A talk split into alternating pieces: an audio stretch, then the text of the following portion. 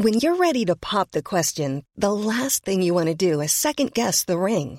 At Bluenile.com, you can design a one of a kind ring with the ease and convenience of shopping online. Choose your diamond and setting. When you find the one, you'll get it delivered right to your door. Go to Bluenile.com and use promo code LISTEN to get $50 off your purchase of $500 or more. That's code LISTEN at Bluenile.com for $50 off your purchase. Bluenile.com code LISTEN. Ever catch yourself eating the same flavorless dinner three days in a row? Dreaming of something better? Well, HelloFresh is your guilt free dream come true, baby. It's me, Keke Palmer. Let's wake up those taste buds with hot, juicy pecan crusted chicken or garlic butter shrimp scampi. Mm. Hello Fresh. Stop dreaming of all the delicious possibilities and dig in at HelloFresh.com. Let's get this dinner party started.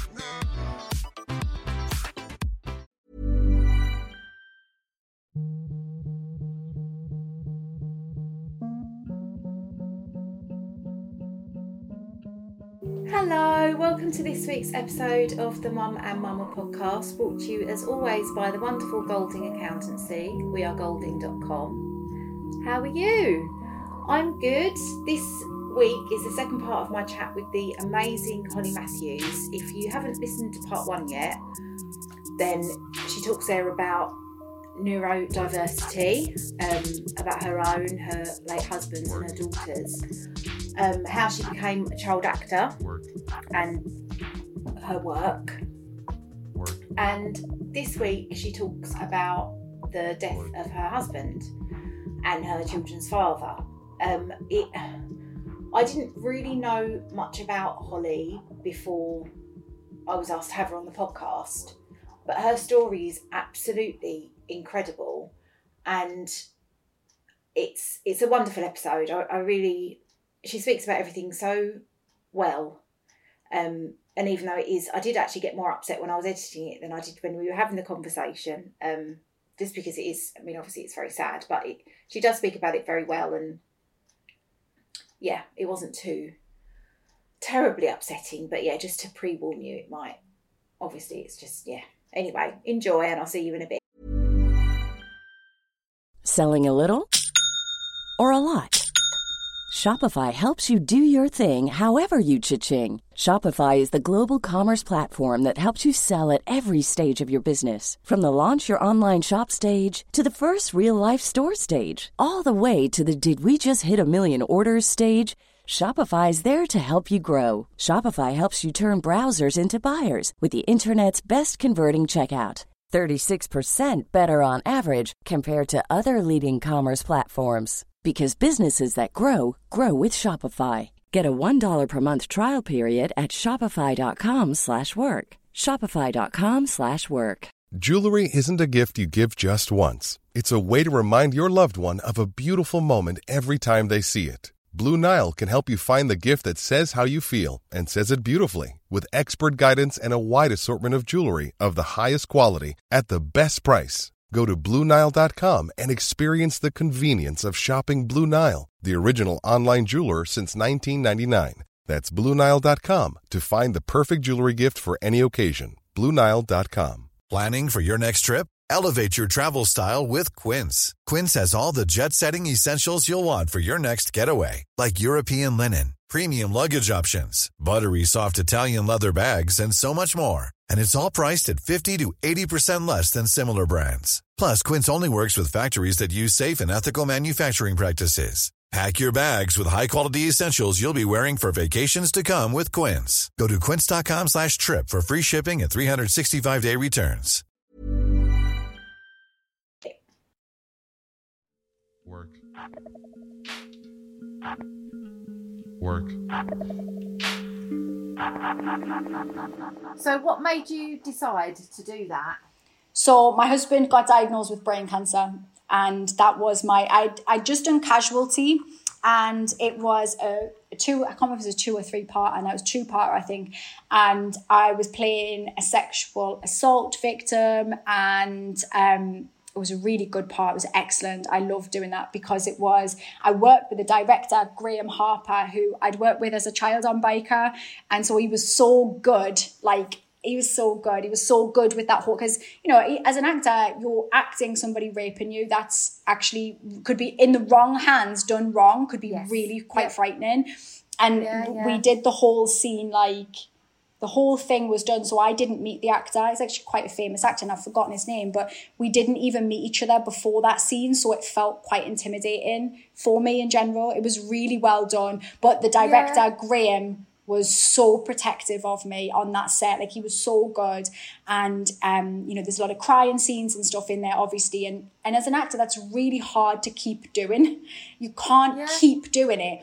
And not all directors or people on set will get that. And you'll have like makeup artists chatting and like lighting people, and they're not appreciating what it takes to get to that level. And yeah, yeah. he was so good. Like on set, he was like, she hasn't got three takes in out of this, like at this level yeah. of intensity. So everyone shut up and get it done. and it was a really great experience. Did that. So the, because of that experience, what was on screen was actually really well done. And I'd had a lot of interest off um, people after that to come and do some different stuff. And I'd been cast in a film playing a footballer's wife.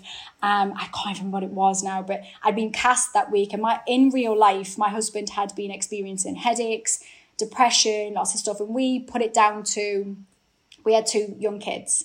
Brooke was three, Texas was just one. And we just put it down to the fast paced change. Ross was autistic. We thought maybe the fast paced change of everything is just making making yeah. going through this depression. It kind of made sense. Although there was some things that looking back were a little illogical. We were like, it's probably that. It's probably levels of anxiety or stress and all of that. Um, and then during that time, so I during casualty, it's quite hard for me to watch some of it because there are scenes when I'm crying in that when it was from a very dark place because of what Ross was experiencing in his life at that time, and that he'd phoned me and said that he'd had to wake Brooke up because he was worried that he might do something to himself, like that he might kill himself. And I was on set away from home. And he said, I would never do it. I would never do it. But I had to wake Brooke up to remind myself that that wasn't the option. Now, obviously, as we as we found out his diagnosis of brain cancer, we realized it was literally something pushing on his a part of his brain that, yeah. that was experiencing yeah. that. But at that time, when I'm like, I can't watch those scenes back. On, I've not yeah. been to watch them back because I'm like, that woman's crying, like she's really crying. Yeah, yeah. And so it's quite hard to watch. But so that was happening. And then like the week after I got back after filming, and I'd been cast in something else, and my agent was getting lots of interest. And um, Ross then had this really serious headache went into hospital, got him in there, and I pushed because I, I knew something was wrong. I didn't think brain cancer because we had no experience of it. Um, yeah. But I knew something went right. Like, and I just said, you need to scan his head. Like, something not right. Like, something's going on. You need to scan him. And they did. And with that night, we were told he had um, an egg sized tumor in his brain. And they just basically said, we'll do what we can. We'll look at surgery, we'll look at chemo or radio. But if there's nothing else we can do, we'll just keep you comfortable and I, like as you can imagine it was just like suddenly you're in that. And we had no like warm up for that. That was we were in it. And so for me i remember going home and walking in the house and it was probably the first time i'd been on my own and walking through the house. And it's that moment when you've had a big thing go on in your life and then you go back to mundane life it doesn't make sense anymore. Like it doesn't feel yeah. real. And I remember walking in and seeing like, you know, just stupid stuff like your post on the side or like dishes left out and just thinking it felt like it was in someone else's house, like it wasn't real. And then I started to think about the things I had to do and I was thinking I need to contact my agent and let her know what's happening. I need to contact, you know, and I remember then having this thought, this like clarity of thought where I was like, I don't give a shit about acting. I don't know why I ever wanted to be an actor. Like it was that cut and dry. I don't yeah. know why I want to be an actor. And that hasn't really like it, it kind of has shifted over the last couple of years but it didn't completely shift back you know before as an actor i was so one track mind i was i was on that from the from being such a young age it was acting it was all i wanted it was consuming even at times and then that shifted everything. And so for I phoned my agent, cancelled everything, and said like, you know, no, just don't bother with it. I'm not doing it, nothing. And and I didn't want to. It wasn't even like it was like a sacrifice. It was just I didn't want to. Um, and then we we had Ross alive with brain cancer for three and a half years. And during that time, of Ross having cancer, I can't sit still. So it's not like I do nothing, but obviously I wasn't acting. But what I was doing was talking about the stuff I'd always done in my personal life. I'd always done self development for me because I grew up on television, secretly neurodiverse, not realizing, and navigating all of that stuff on my own in a time where nobody talked about self development or mental health stuff. And, and I'd done that for years. And I'd always just thought, oh, you know, it's a weird actor thing. I just like learning about the brain. But I had essentially not only the resilience of being an actor and not getting parts and having to get back up, which is a great training ground. I had learned so much stuff about how our brains work, about coaching. Like I'd been doing this for years for myself, so I didn't lose my mind by the time Ross was diagnosed, I just kind of started to talk about it to other people because people around me were struggling. So I was saying, we'll try this and do this and we can do this. And I started to kind of very organically like go into that world. Like it wasn't a clear, like people will often ask me, like, how did you go from being an actor into being a life coach? And I'm like, it wasn't really like that. cut It was just, they were always yeah. kind of intertwined. And I sort of see it as the same thing. Like as an actor, I learn about the character's mind I get to know them and then I pretend to be them. As a coach, I learn about my clients' minds. I get to know them. I help them with their challenges. I now don't yeah. pretend to be them, but it's not that weirdly, they're not that dissimilar. Yeah, yeah. Like there's lots of crossover.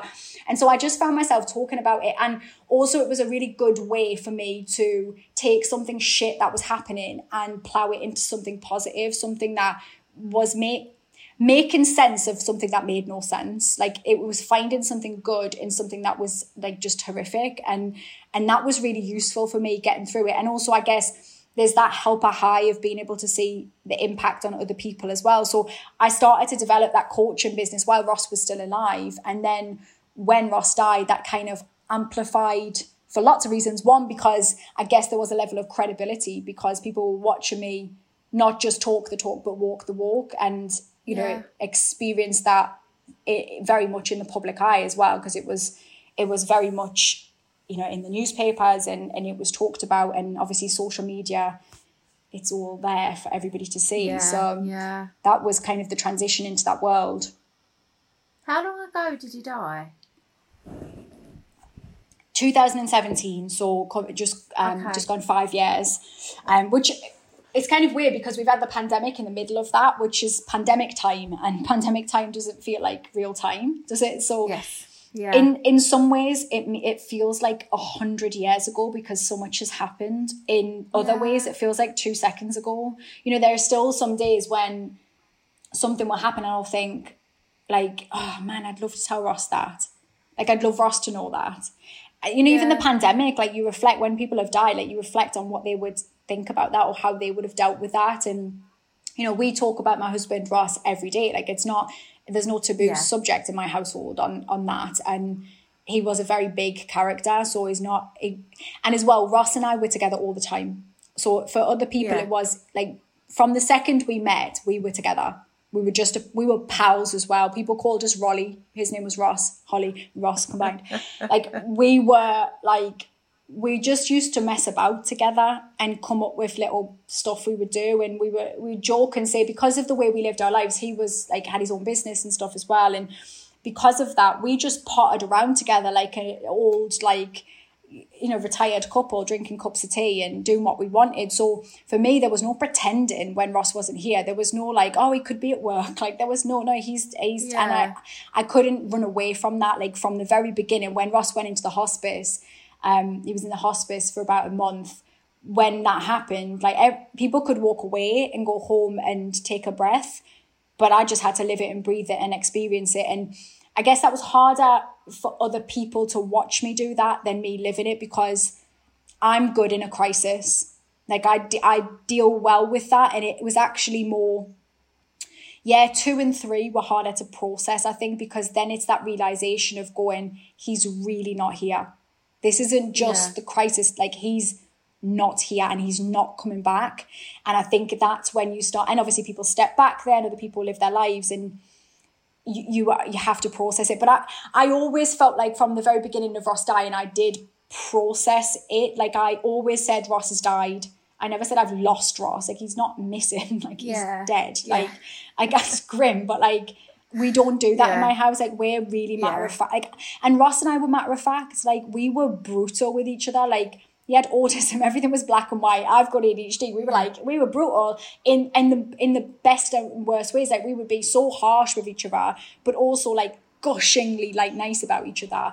And so I think if you're not in that relationship, you can't understand what it's then like for me to be like, well, he's dead, or like that's harder for other people to understand how I was about it. But I knew how me and Ross talked about it. I know how me and Ross, like even when Ross was dying, I know this is a really weird comment, but when Ross was dying in the hospice, I thought to myself, because Ross loved science, like he was black and white atheist, like science, the interest in the body, how how we work. And I remember thinking as Ross's body is literally dying, and like it's doing what it's trying to do, which is to stay alive, and it's you know bits Yeah. are like not working. And I remember thinking Ross would be really interested in this. Like I know that's a weird, but he but he would, and like Yeah, there's no like I find it really hard when people pretend people weren't as they were when they die. So when people are like, oh, you know, Ross will be watching over you, and I'm like, he's fucking dead, and I don't believe in heaven, and that's weird. And if Ross was watching over me, he'd be absolutely cursing me of all the stuff I'm doing in the wrong order, or like, you know, I mean, just no, like that's a weird. Don't say that to people. Don't put like other people like don't put your beliefs on people when someone's died. I think that's so weird. Um, so yeah, I you know I think for me the work that I did once Ross died, it was a good way for me to channel stuff, and and it really has. It's been a good. It's been a good way for me to work on myself, but then also find some Yeah. some sense in all of this illogical stuff. Did you know that he was dying a long time before he did? Did they kind of say we there's nothing we can do, or was it? No, so when Ross was first diagnosed, we were treating to cure, even though it was rare brain cancer, even though it was normally found in children, it was normally found in the back of the head, his was at the front. We were treating to cure. And Ross had a very, very positive mindset. Like he was very black and white in his thinking, I'm dead or I'm alive. And I'm not going to talk about cancer. They tell me I've got brain cancer. Well, I can't fucking feel it, is what he would say. I can't fucking feel it. Yeah. Like, I'm not going to, like, they're not telling me how to and he would go and have brain surgery and then play football like a week later. Like he just he defied what they said to him. Like he was having Yeah. the highest level of chemotherapy and his doctor was like ross you shouldn't be you shouldn't be this okay. But it was because ross didn't read anything about what he was supposed to have and he won't he wouldn't have been told. Like he was like you're not going to tell me how to live my life no absolutely not. Stop talking to me about it and, and i was also really protective around ross as well. Like if anyone wanted to tell him their dog sister's cousin's chemo story i was like absolutely not. No thanks. That's your story. That's not his story. Like Yeah, no. yeah, don't yeah. tell people your shit story. Like i i'm really conscious now. Like when i talk to people who've got brain cancer or their, their loved ones i'm like ross's story is not your story. This is not one size fits all. Your body is different to his. There is many different survivor stories of that. But we In so ross was diagnosed in 2014 in 2016 we it had it, he'd already had a brain surgery and at that point they'd realized it had started to grow again. And for a time before that it had almost been dormant and wasn't doing anything. And you know part of you is like we just want it to be gone. And when you Yeah. when you've got a big cancer diagnosis that's not necessarily the answer. S- it staying still is good you want it to Yes. stay. If if we know this is a big cancer and it's just doing nothing then be happy with that and be in that moment. And that's we tried to do that as much as possible. In 2016 when they said it was growing. We had the conversation around they they offered a, another brain surgery. Now they didn't know how that how, what that would be like or whatever like whether that would matter or not. But at that point they were ticking to ticking the box to prolong not to cure. And that was a that was a shift and that was a hard shift for me to process. And i think ross as well although ross was very matter of fact about stuff it was hard for me to process that that we weren't we weren't trying to get rid of it. We were just trying to keep him here as long as possible. And that was that was really challenging for both of us because again ross is such a big personality like and because it's your brain the worry was then what do we get left with ross like afterwards and you know i had to be it was really hard because i had to allow ross to make that decision whether he wanted that second brain surgery everything in you as a partner is going have the brain surgery do everything that they say do everything Yeah, to stay yeah. alive and I had to sit with myself and go, this is not my journey. Like, I have to let Ross make that decision and I have to take myself out of this because it's not me doing it. But Ross said to me, for the he was like i don't want anybody to think that i didn't try i don't want the girls to look back and say dad didn't give it his everything since so i'm going to have the brain surgery but he did say to me you know i'm just worried that I don't want you feeding me fucking yogurt. Like I don't want to be left like as grim as that is. Like I don't want that happening. Yeah. And I'm like, I get that. I think all of us as human beings get that process. Yeah, there was yeah, there was definitely a worry the second time because he'd already experienced it. Um, but he came out of it, and you know there was no like obvious deficits afterwards. He was he was pretty good, but what had happened in that time was his brother had pushed his wedding forward because and I guess even at that time, I kind of thought, God, they're overreacting. I think I did think that a little bit. They're overreacting. They moved the wedding forward for Ross to be best man just after the brain surgery. And he had the brain surgery. And before the wedding, about a week before, we'd been into the doctors, me and Ross, and they'd basically said it's growing again. Like uh, within a month, it's growing. And we knew this is really bad. Like, this is bad. And we knew that. Yeah they were they were not talking they were talking about like maybe we could try i mean you sort of think when someone's got cancer they're just going to have some straightforward answer but it's like maybe a little dollop of the chemo this one here they don't yeah. it's not like that like you think when you hear the words chemo and radiotherapy and you've not experienced that you think it's one thing and it's like about 20 different things like so we're like we'll try a bit of this and a bit of that but we knew then that this was borrowed time. Um, and so at his brother's wedding, we didn't tell anybody that. Obviously, we wanted them yeah. to have the wedding, but it was definitely for us, it was a lot harder. It was hard for me to be there with that kind of beautiful thing happening. And his brother announced yeah. that his wife was pregnant at the wedding. It was beautiful. Everything was happening. It was so emotional. We were carrying this time bomb to drop on people like a few weeks after. So in during that time we were just still trying to do chemo and stuff and keep it at bay. And I guess we sort of, I think we probably naively thought maybe we've still got three yet. You know, like we we thought maybe like because we'd had that before since the last, maybe we'd have a bit more time. And we went in the May of 2017. We went to Turks and Caicos. Um, a friend has a place out there, and we went out there. And weirdly looking back on it, I cancelled two things to go out there and I never cancel anything. Like I'm not that person. Like I'm not a letdown. I cancelled a speaking event and I cancelled something that my daughter Brooke was going to be doing. So I was like, I really feel like we need to go on this holiday together. You know, we just need this holiday. And we didn't really do stuff like that very often. Um, so we went out to Turks and Caicos, and while while he was on the plane, he had a seizure. Um, and I thought maybe it's like the flight in, you know, British Airways were terrible. Um, they didn't deal with that well at all. And um, so there was all like a few little signs on the plane, like of things, and on in the holiday where he, was, he wasn't quite himself. But again, I didn't. I you don't if you don't know, you don't know. And so we were yeah. like, he's just probably you know, is the chemo's probably affecting him and stuff, and he's tired. And and then when we got back, it was coming up to his thirty second birthday. Um, and I remember me and the girls were writing down 32, we were at the table doing artwork and writing 32 reasons why we love dad. And we are writing that, and we and I turned as I'm writing that, and it was very like poignant the fact that's what we were doing. I turned and he started to have a seizure.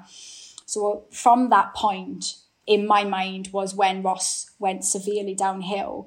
Now, when we went into hospital and stuff, it was all very much. I think initially they were saying things like, "Oh, it's, it's like water and edema," they call it, a swelling on the brain and stuff. And I thought, "Oh, maybe it's because we've gone on this holiday and whatever." And we weren't really getting answers. And then we had this fucking god awful doctor because it wasn't the hospital we were normally at, and this idiot doctor, um, which prompted me to later have do some lots of talks uh, uh, to brain surgeons and doctors about how they fucking should speak to patients. Yeah. This doctor collared me in the corridor, and I said, "When is Ross having a a, C, uh, a MRI?" Because he'd said he was having an MRI, and this doctor in the corridor said to me, like at the nurses' station, said, "Ross has got uh, brain tumors throughout his brain. Um, do you understand the severity of this?" it, I was like, Are you winding me up? And I went, Do you understand the severity of this to me and my family? You're going to drop that on me. He was like, he, he basically said he's dying in the nurses, like that to me. And the nurse, I felt the nurse next to me. The nurse was like, Ugh. I could feel I like cringing. Yeah. And then he went, Do you want me to go and tell his family? And I went, Absolutely not. No, I'll do that. Absolutely not. Like, and then I went into like absolute like sobbing, like the nurse there, and and I and I put after Ross died, I talked about this on my um on my YouTube channel. And I got a notification about a month later. Somebody had obviously been trolling my YouTube channel. And it went in like the Daily Mail or something. And it was like, um, actor and vlogger. Apparently, that's what I was. Actor and vlogger. Um, because what I said in this YouTube video was the fact that he didn't get head butted is testament yeah. to meditation. I said it's testament to meditation. Right, that level of patience is testament to the work that I do. So they've got yeah. it in the Daily Mail, like vlogger threatens doctors with it. Like, I mean, fuck off. I wasn't saying that, but anyway, that did prompt me, and I ended up speaking at a um, at a, like a brain surgeon conference about how to speak to um, uh, not just brain, um, oncologists and brain surgeons at a conference and I spoke to them about how you speak to patients and their families because that's not it. That is not it. Yeah that is um, not it. no. And it was so from that time we then knew obviously he was dying again. We still didn't have 100% of an answer but it happened within you know so from the May we were in Turks and Caicos together. In the July he was dead. It happened really quickly. Wow. So it wasn't as much as when people hear my story, they think, well, he was diagnosed in 2014. It must have been like all decline. Ross wasn't ill. Like I know that's yeah, a stupid thing yeah, to say. Yeah. Yes, yes, he had, he did have seizures and he did have things that we managed, but day to day, Ross was Ross until he wasn't. And then while we were sent home and stuff, and it was, a, I mean, it's a mess. Anyone that has been sent home from the hospital to just get on with it, it's it's quite a mess. And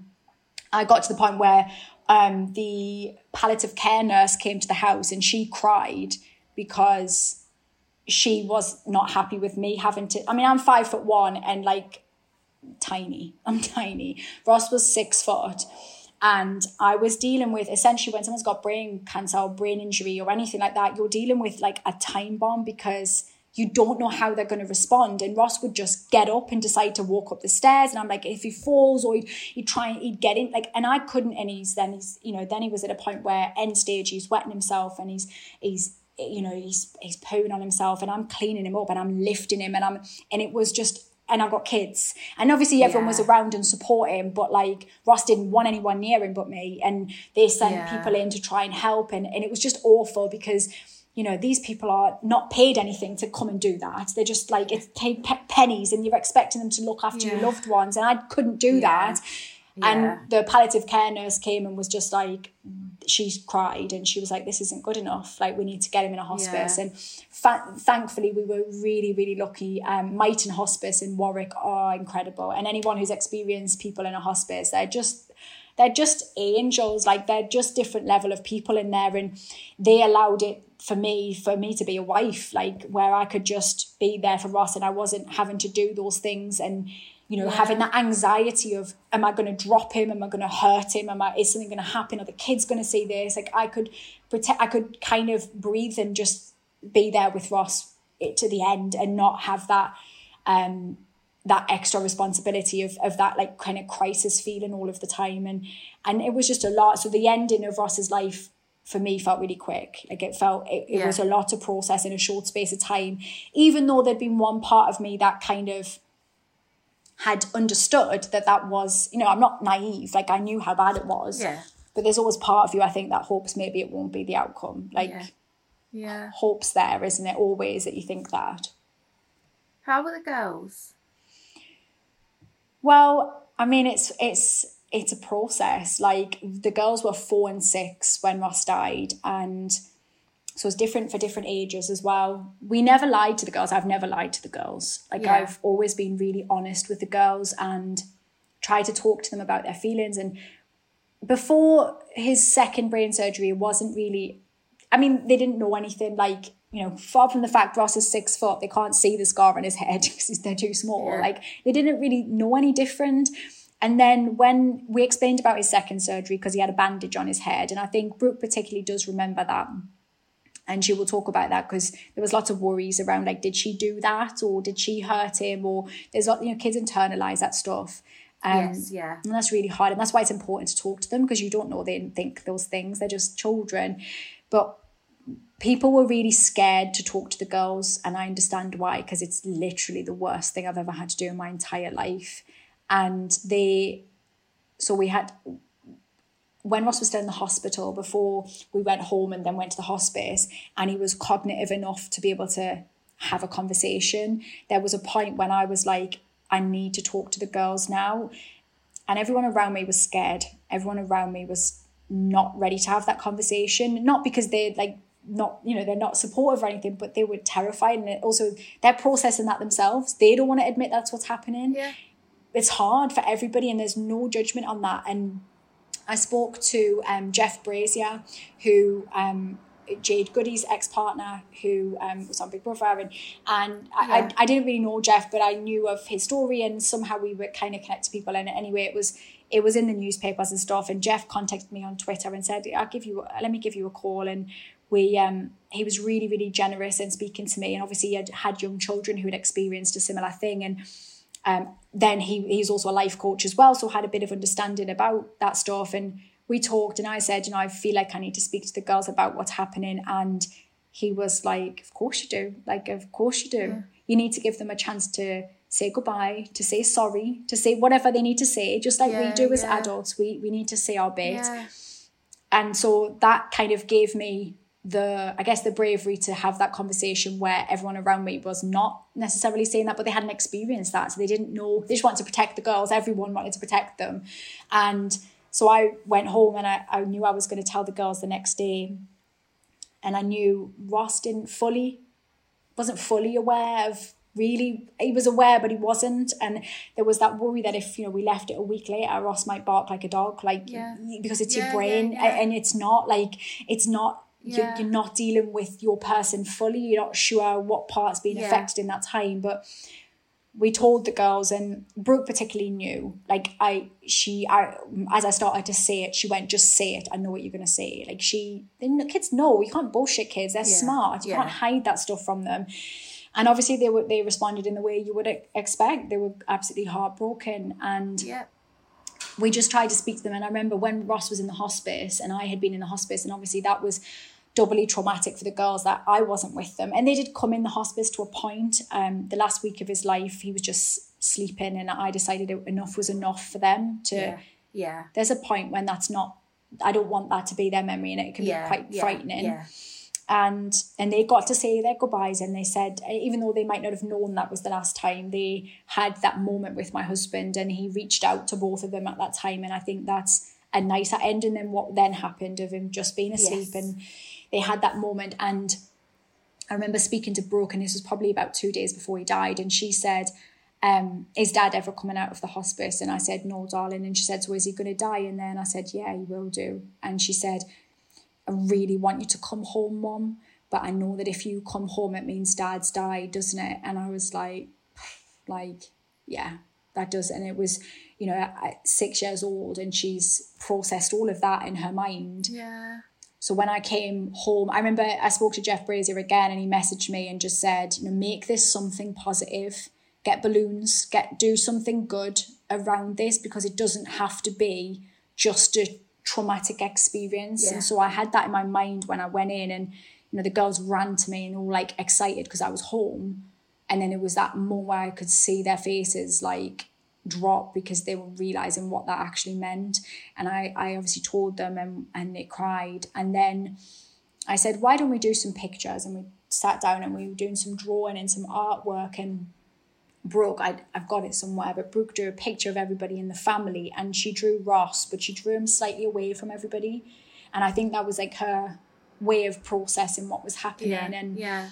you know the kids it's it's a process you know for every stage that the girls get older every milestone in their life we reflect and there's been times certainly during the pandemic time where there was a lot of heightened fear around death and obviously they're much Yeah. much more scared of me dying than I mean, Yeah. and I'm constantly having to like justify my life choices always uh, to let them know I'm not being risky. I'm not doing anything Yeah. Um, I will look when I cross the road, and you know they're they're just much more heightened with that stuff. But Yeah.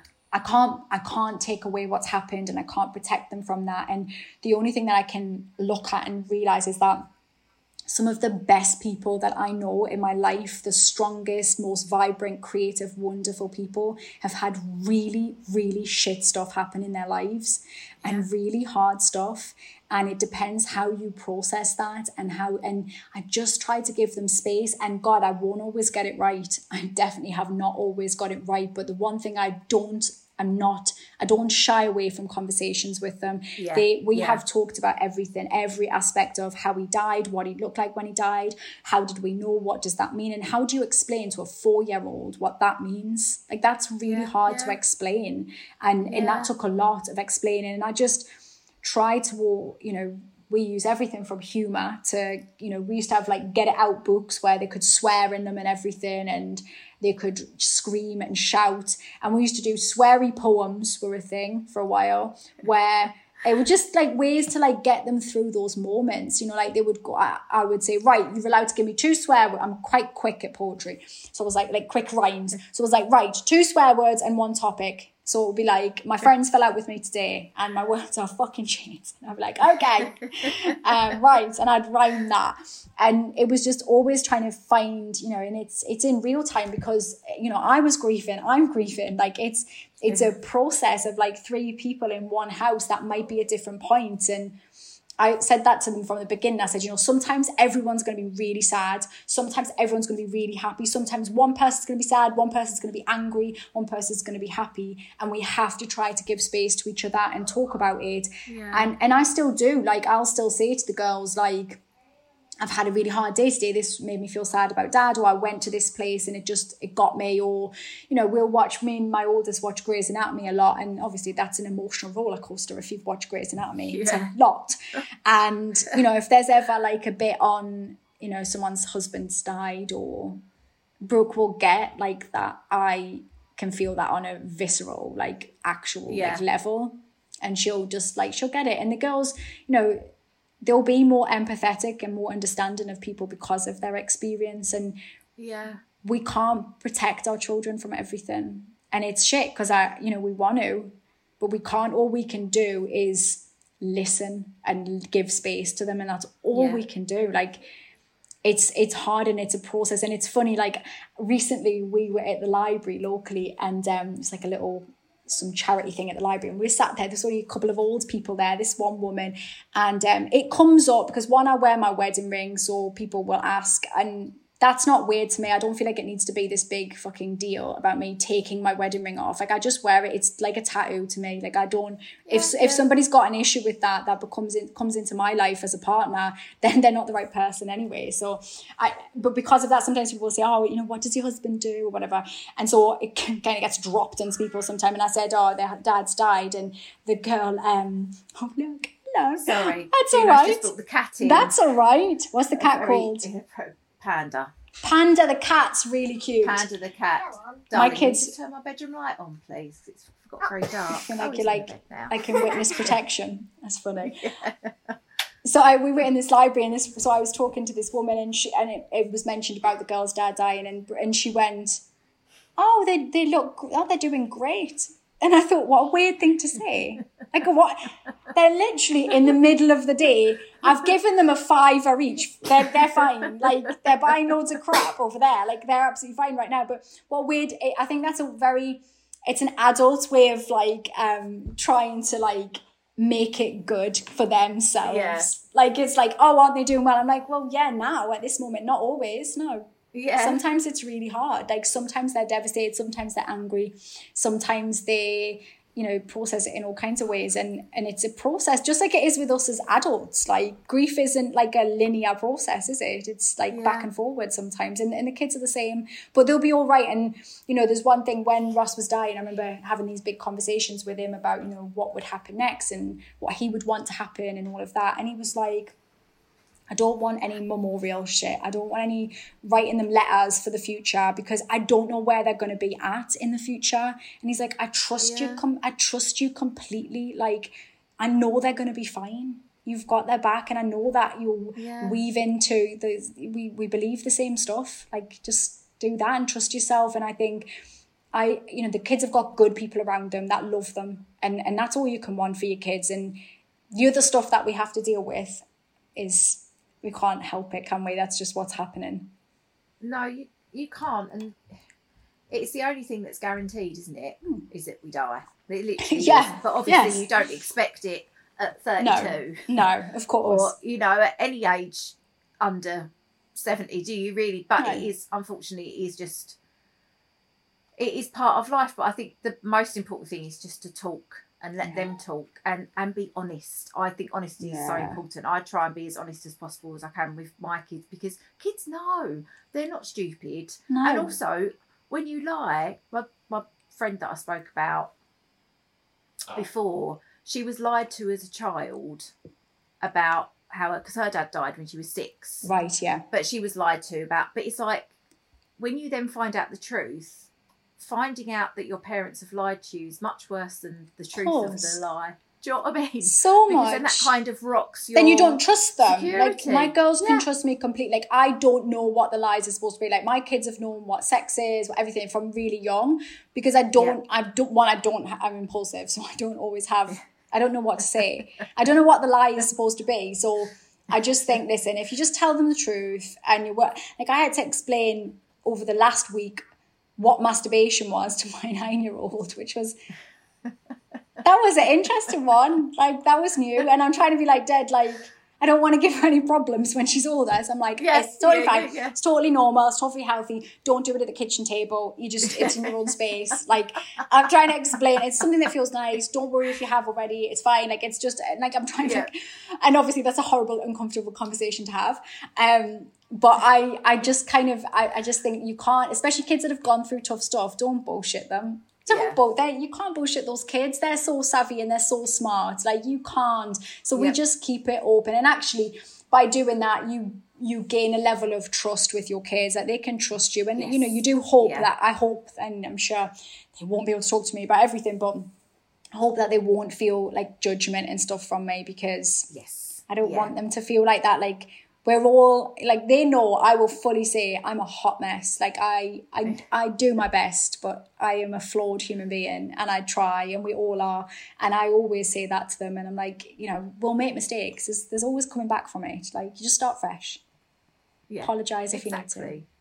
and they mirror you don't they so if you're i think it's good to, for them to know that you're not perfect and that we get upset and we get stressed and sometimes because then that it makes them feel normal when they Yeah. experience those things doesn't it hundred percent. Like I have people that will say to me in my um in my membership in my community and stuff, and they'll say, oh, "I don't want to cry in front of my little one because I worry them," and I'm like, "You'll worry them if you don't cry. like if you don't yeah. cry at anything, like they're sat there thinking, well, why am I crying all the time? Like." I think it's important that we we show no, show um, normal emotions and also consequence of behavior sometimes as well. Like Yep. you know, if Yep. if my kids say awful things to me and I get upset, that's a con- that's a natural consequence of something that you've said. Like that's not very nice. And in the real world, outside of you know protective parent world in your home, people will respond in that way. They will get angry. They will get. It's a natural consequence, and I don't think. You know, I'm not talking about completely unhinged behavior, but you know, it's hard being a parent, and so we're going to mess up sometimes. And I always remember when I was growing up, particularly my dad would say, I've, "There's no manual here. I'm doing the best that I can, and I'm going to mess up." And and I always valued that. Like an apology goes a long way. An apology and Yeah. an understanding it goes a huge long way. And both of my kids will apologize and that's because they I mirror that. Like they they are they are mirroring back what I do with them. Like I show them that you should apologize if you've messed up whether you're an adult Yeah. or you're a kid. Own up to it Yep. suck it up. We, we all make mistakes and I think that's a really good life lesson to have for everybody Yeah. those that are listening as well. It's a good life lesson. Apologize when you fuck up. And i think it shows strength to apologize as well Yeah. because i know certain people who would never admit me too. that they were wrong. But i'm like it's strong when you say actually no i've really messed up there. Yeah. i think it shows strength of character. Yeah I do as well. And I'm always doing it. Yes. Constantly bloody doing it. So we're so strong. Well I, I mean i i can't even imagine what you've been through but you you seem like you're in you're doing everything you can to try and maintain her which is amazing because i suppose that's the thing isn't it? Because i know you had kids but in some ways it would be nice if you could have just stayed in bed, but then in other ways it's nice that you could. Do you know what? I don't. I don't know if it would have. Like, and I don't. People used to say to me at the start, like, of Ross dying, they'd say like, "Oh, well, I know you have to get through this because the kids." And there's one hand, as you say, like they they're making it harder. Like it's not their fault, but just other people being yeah. in the process is making it harder. But then on the other side, like.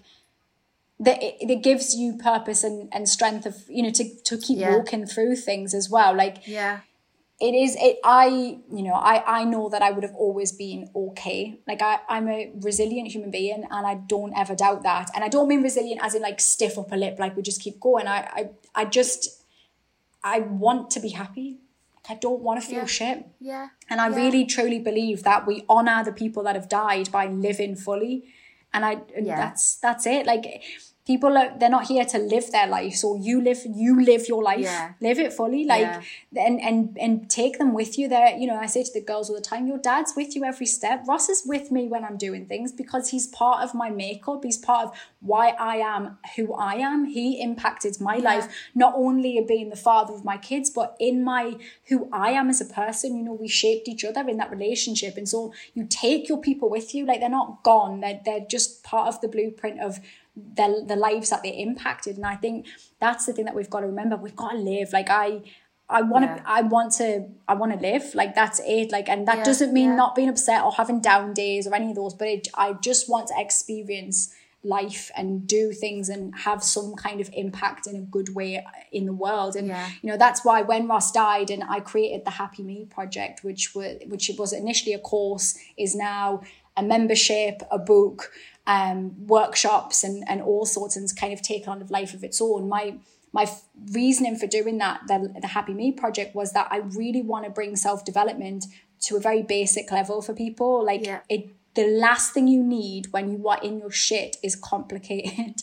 what you need yeah. is low hanging fruit and things you can try to do. And so my book, yeah. particularly when I wrote the book, I wanted it to be a book that, well, this is part, partly ADHD brain as well, but I think for all of us, we ain't got time to sit and read stuff a lot of the time. So I wanted yeah. it to be a flickable book. It's 60 chapters, four pages for each chapter with tangible stuff to do at the end of each chapter. And that was conscious because I was like, listen, mums, and they're sat there and they're hiding in the toilet from their kids, which we do. Um, and they can get the book and they can read four pages and they can get an idea of what the hell they can do so they don't lose their yeah. shit and they can go out and do stuff. And, and I just wanted it to be like that. And I didn't want to condescend people in their time of difficulty or like yeah. when they're just trying to work on their mind. And so for me, the Happy Me Project, and every day, I mean, I love what I do because every day I'm always thinking, how can I make this relatable to people like how can i read all the fancy pants books about psychology and stuff and make it make sense to us in our house like where we're walking about yeah. just trying to deal with life. Like how can i make that make sense? And i'm always thinking of ways to do that because everybody in their lives will experience difficult stuff. And the more that we've got like tools to try and to do the easier we're going to get through it. But you know our generation wasn't taught it. The new generation they're talking the talk and walking the walk. Like our kids will be so much, they will have such a better vocabulary in this stuff and so many more tools that God we'd have loved to have had like when we were growing yeah. up. And and it's it's because of, you know, it is also because of our generation starting to talk about this stuff and and learning about it. And I just I love being able to do that and being able to impact people in that way. And it feels also like it, you know, it came off the back of there being a lot of press around Ross's death and people contacting me and going, How the hell are you walking through this? Because I can't, and I'm yeah. 10 years down the line, or I'm crying because life's just hard um, over the breakup, or the dishes are up the wall. And and I was like, Right, well, this is what I do. And I had been doing it a long time, so it wasn't new to me. And if I, I think if you can make stuff a regular practice, when the shit hits the fan, you'll resort to the habits you've already learned. So if you can yeah. start doing this from now, when it gets hard, which it will, it'll also get good as yeah. well. So it's not all negative. It'll yeah, be good at times as well. When it's hard, you'll you'll have the tools ready to go, like I did. And and you never too, you know, I work with people of all ages, and you're never too old to learn this stuff. Like you're just not.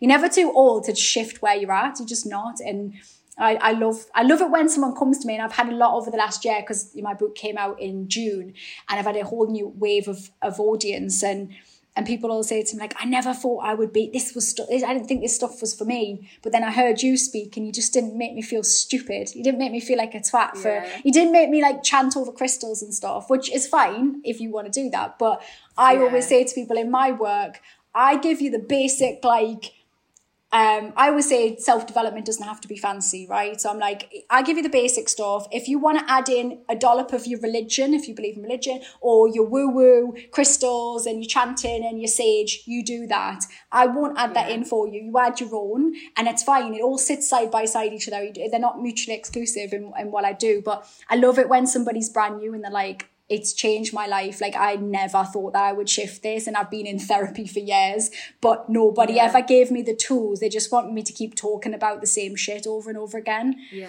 yeah. Which has its place. I'm not against any therapies, but I'm just saying there's there's lots of different you know, depending on your personality, like therapy, Yeah. counseling doesn't really work for me. I, as you can tell, talk a lot. That's not my issue. I can talk about my shit. It's doing. That's the issue. I've got to know what to do next. So for some people, coaching is is a better space for them, but it depends where you're at, doesn't it? How do you see your people? Is it online? Um, yes, mostly. So I I do one on one coaching, which is really select. I only work with about five people at a time max because I just Yeah. it's a lot of more work. Um, but my membership, so the Happy Me Project membership, um, we I have I do a group coaching once a month, but I go live in a Facebook group with them pretty much every day, and we do Okay. that. So it's it's like a gym for the mind. So Yeah. I I just have regular touch points with people. So we'll do each month we have a particular topic that we do, might be anxiety. This last month has been getting comfortable in your own skin. We've talked about. So not necessarily body positivity because that's not Yeah. always like body neutrality might be it or just being kinder to yourself, but just getting okay with so that was this month's topic. So we'll have a workbook around that. We'll talk about that. We'll have some ideas. But then within the Facebook group, we just do each week is very variable. Like I might go in and just do some coaching backwards and forwards with people. We might do journaling or meditation, or we might have a topic. Like last week, we talked about social anxiety, and I'll just do a little chat with them and we'll talk about Yeah. that. Um, we also get guest speakers in, so we have different people that come and share. Like we've had sleep experts, we had a menopause coaching, sex and intimacy coaches. We just get different people in that bring a different flavor. And like I say to everybody within the membership, there'll be lots of things that we'll talk about. Some things you'll totally resonate with, but take what you need and leave what you don't. Yeah. I am not the fucking guru of anything. I have a lot of knowledge in this area, but I'm really conscious of the fact that nobody knows you better than you know you. And my work is all about helping you to explore that, asking the right questions. But the, so the membership is a group space. It's a really supportive space as well, which is I think really good for people like to have that Yeah. when you're going through that. A lot of people don't necessarily have those communities in their real life or can talk about that stuff, and it's kind of nice to have that. But I also sometimes do in person events. So for my um for my book coming out, we did a restival. So a Restival was a whole day of self-development talks and I had guest speakers and we had loads of activities. It was so amazing and I loved it. And we even had a Lego walk. So you know like a fire walk. But like Yeah. parents parents know Lego's the killer, right? So I did a Lego walk because in my book I talk about those moments in our lives when it feels like stand the standing on Lego days, right? The days when it yeah, feels yeah. like you've stood on Lego, right? And I'm and I was explaining in the book about, you know, sometimes you've just got to keep walking till you get to the other side of them. That's just sometimes that's all it is. And so the Lego walk was a visual representation of that. Take off your shoes, walk across the Lego. Yeah. Um, and then you got a little certificate that said brave as fuck, because I'm a sweary person. And that thought made me laugh. Because I'm a child, basically. Um, so we had loads of nice, fun things like that happening. It was just so good. Like I love getting in person with people as well, and like just getting to meet people properly. And you know, pandemic life made us all like actually miss people. Yeah. So, talking about the pandemic, Yes. you've gone work. back to acting I recently, have. haven't you? Yes, I have gone back to acting. And do you know what? It's one of those things, as I said at the beginning, like I really didn't think I would be interested. And part of the reason is because the acting world is very like, you have this whole process of auditioning, and it's like you feel like you're going like begging for jobs. Please give me this job, and I just don't want to do it. Don't want to do it. Mm-mm, Yeah. Not doing it. Not begging for a job. I create my own world. If you want me, you want me. You don't, you don't. I've I can act right. So Yeah. I was approached by um, uh, Lawrence, was producing it, and Katie, who's produced it, and they both said, Would you like to come and do this role? And it's a comedy, which I always said, because a lot of the roles I did as an actor were grim, just grim. I played grim parts, like, you know, rape victims, strippers that were downtrodden, crackheads. Like, they're always the rough parts. It's my Geordie accent and my dark hair. I just look like a villain, like, I just do. And so I'd always play like rough working class and like, so I always said, if I go back into acting, I'm doing it fun. Like I'm laughing. I want a comedy. I'm only doing, I'm not doing any hospital dramas because that did not serve me well in my real life. I was attracting hospitals in my world. so when they said, do you want to come in? And I'm, I'm in one episode of it. So I'm not in the full, the full row of episodes. And it was a, it's a really fun part. And I just got to play and be around actors. And you know what? One, also, it was a full, I only did a day's filming on set and so it's a day off the kids, like a full day, somebody else taking the kids to school, like, oh, it's a trip out. I'm like loving life. Um, I'm on set, I'm with creative people. And actors are great people to be around because within like five minutes of meeting another actor, you know each other's life stories, yeah. desires, goals, trauma. We know it all. Like we just know it all. Like, and I just love how actors do that. Like, oh, this is all my shit. Like, do you want to see? Do you want to see an array of all my traumatic experiences and my darkest desire, uh, desires and weird fetishes? Let's talk about them all. So a whole day on set of like just being around actors and playing was the most fun and i haven't even seen it yet like i've i, I haven't seen any of it and i'm so excited because it's going to be hilarious because what i saw on what? set was so funny what's it called it is keep calm I'm sure it is it is keep calm carry on it is yes. it's is it different stories about the pandemic, like how people coped, basically. It's the same family, and you're with them on that oh, journey. Okay. So it's the same family, and you will just belly laugh. Like it's relatable to us what we went through during the pandemic, and just human stories as well. Like it's just really human and silly. And I mean, I didn't. I only I only saw the bits that I was in, but I saw some of the script from um, the other actors as well. It's got some really great people in it. Harriet Thorpe and Jess and Piazza, who's become a really good friend of mine as well. And just really fun. And I think people will just laugh because we all lived that and experienced it. I think we're now at a point where we can kind of laugh at some of the stuff around it. It's not yeah. quite as like, we're not in it. So it's like, as traumatic yeah. as it might be and it's not covering those traumatic things it is very fun and silly and it's yeah. it's going to be on amazon which um which i actually somehow have impressed my kids by that because my kids don't care, right? I did Lorraine Kelly and stuff recently, and I was on Channel 5 News the other day chatting to Dr. Sean, being interviewed. They couldn't give a shit of that. They didn't care. I'm not, like, they're just like, you're not a YouTuber, so who do you think you are? Are you famous on TikTok? Yeah, they're like, how many people you got on TikTok? And I'm like, well, not many. And like, I, I have to keep justifying my numbers to them, like, how many you got on Instagram? And I'm like, it's not that big a deal. Like, it doesn't matter. And they're like, well, why not? Like, so, but when I said I was going to be on Amazon Prime, they know that. So they're like, oh, yeah, I'm listening. like, I don't give a shit about the other stuff. So I might impress my kids at once. I don't know. They might laugh. Will they be able to watch it? Yeah, I mean, yeah. I mean, I don't know what the rating is as it goes, but yeah, they will be able to. My kids will be able to watch it. They'll be fine. They watch yeah. Grey's Anatomy and stuff. They, I, I mean, I, I don't let my kids watch stuff that's going to like scare them but we don't oh that's like too graphic or anything but we've had conversation like my oldest watches Grey's Anatomy and that's pretty grown up and if there's bits where it's like a bit grown up, we just have a conversation about it, what that means. Yeah, yeah so it just sparks yeah. conversation. But this is fun, and I don't know what the rating is on it, but I'm pretty sure they can watch it. My yeah. my age kids can watch it anyway. But it was really fun. Yeah. You know, it was so lovely to have no pressure of like this want, wanting this to be my next career move.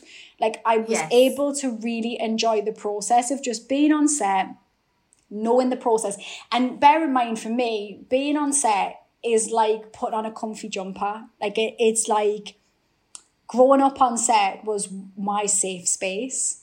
Like being on camera is my safe space. Like I went to school yeah. and was the kid off the telly, and at a normal cl- normal working class school, like that isn't that easy. And so when I went to school, it was harder. When I was on set, I was around creative oddbods like me and got to do what I loved. So anytime I'm back in front of a camera, it's very familiar it's you know yeah. my my growing up was on telly so i was always around that. So when i get to do that it's just a weird familiar feeling. It's like going in a fam like i can't explain it any it's like putting on a comfy jumper. Like i'm like ah we know where yeah.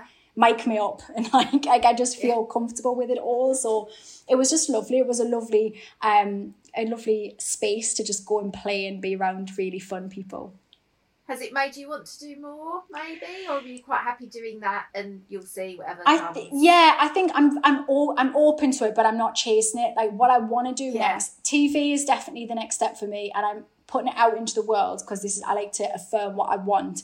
Um, Happy Me TV is my next stage. Like I want to basically be the Geordie Oprah, uh, but I want to like Yes. I just I just want that. Like I want to be on a TV show and talk about the stuff I do in my membership or in my book and I want to go, let's talk about shit we're feeling comfortable with. I'm doing it. I've kind of over the last year I've said it enough in enough places. And when I did Lorraine Kelly recently, the first time I was on Lorraine Kelly's show, after doing it was when Ross had just died and they had me on to talk about it. And um after I did it, the producer came and said to me, Oh, you should write a book. And I was like, oh yeah, I've already written one. When it's finished, can I come and talk about it? I hadn't written a book. I knew I wanted to write a book. I was bullshitting, right? But I thought if I say it now, it's like Bagsy, yeah. Bagsy, that space, that's happening, right? Yeah, yeah, so I said it. But then this time when I went on, which is like years later, I've been on a few times since, this time I went on, I was like, okay, I know I'm coming to talk about a book, but just so you know, the, this is full circle for me because I did bullshit you like three or four, however long, four years ago and say I'd written a book. I hadn't, but I have now, and you have let me come back on. So you have honored what you said. So while I'm here, Happy Me TV, Happy Me TV is happening. Just putting it out there, and I'm gonna come back and talk about that, right? And they're like, yeah, okay. So like, I'm like, just put it out there. It's happening. I just need to find the right place for it and the right format for it and how it's going to look. But yeah. it's happened, just putting it out into the world. I don't like to force stuff yeah. now. I don't like to force it. Like I've had a few people try and go, well, we could do that, do this with it, and I'm like, no, it's not. It's not cooked yet. I'll know. Yeah. And, and I'm very much like when, like say with a book or with anything, when it's time to go on it, I'll be all in. Like it will be like yeah. hyper focus, we're ready to go. Um, and then I'll be all in and I'll know what I'm doing, but I need to ferment it. That's what I've been saying. I'm yeah. like, just ferment it in my brain. And then I'll be like, right, yeah. let's contact Channel 4, Amazon, Netflix, whoever it's going to be with, and let's get this shit done. But I'm just keep saying it so that the right people are listening because someone yeah. will contact me. We know. They'll be listening to the podcast, don't worry. They will, I'm sure. That's what I thought. I knew it. I knew it. You never know who's listening. When I got my exactly. when I got my book deal, I got it because I spoke about it on Instagram, and it just so happened that an editor from Bloomsbury Publishing was following me on Instagram. You don't know who's following. You don't know who's watching. You don't know. Exactly. So just talk about the things that you want. It's important. Yes. Manifestation. Absolutely. well, thank you so so much. You're I've so absolutely welcome. loved talking to you. Me too. I've loved it. Um, and I'll post links, obviously, to you. So if anyone wants to get in touch about joining, yeah, perfect. Absolutely, sounds amazing. It's great. Um, I love it. I love working with people. So and please do let me know when you've listened to this. Like, do let us know that you've come from here as well, so yes. I know where you've come from. Hi. So yes, that's the amazing Holly. So check her out on social media. Obviously, watch Keep Calm and Carry On I will find out when it is actually coming out, but I'm very excited about it. And if you want to talk to me or Holly about anything that we discuss, then please get in touch with either of us. She's more than happy to talk to anyone. And she's wonderful to talk to. I really, really, it was a pleasure to meet her. I really enjoyed it. If there's any guest suggestions you have, let me know. Please subscribe to and share the podcast. Sharing's caring. Or if you feel like you've got a story and would like to talk to me about it, then talk to me about it. Get in touch. But yeah, I hope you're good. Um, it's all everything's all a bit weird at the moment, isn't it? So big love to you. Stay safe and sane. Work. And I will see you next week with another Work. fantastic episode. Take care. Bye. Work.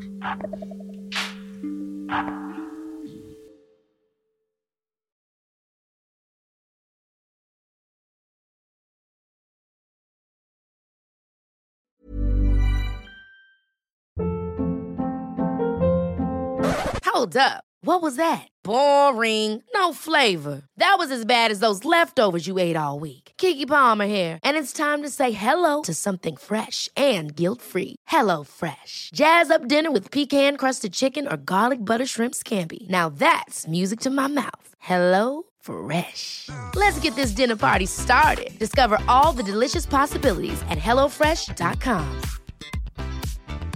Hi, I'm Daniel, founder of Pretty Litter. Did you know cats tend to hide symptoms of sickness and pain? I learned this the hard way after losing my cat, Gingy. So I created Pretty Litter, a health monitoring litter that helps detect early signs of illness by changing colors, saving you money and potentially your cat's life. Pretty Litter is veterinarian developed, and it's the easiest way to keep tabs on your fur baby's health right at home. Go to prettylitter.com and use code ACAST for 20% off your first order and a free cat toy. Terms and conditions apply. See site for details. Planning for your next trip? Elevate your travel style with Quince. Quince has all the jet setting essentials you'll want for your next getaway, like European linen, premium luggage options, buttery soft Italian leather bags, and so much more. And is all priced at 50 to 80% less than similar brands. Plus, Quince only works with factories that use safe and ethical manufacturing practices. Pack your bags with high-quality essentials you'll be wearing for vacations to come with Quince. Go to quince.com/pack for free shipping and 365-day returns.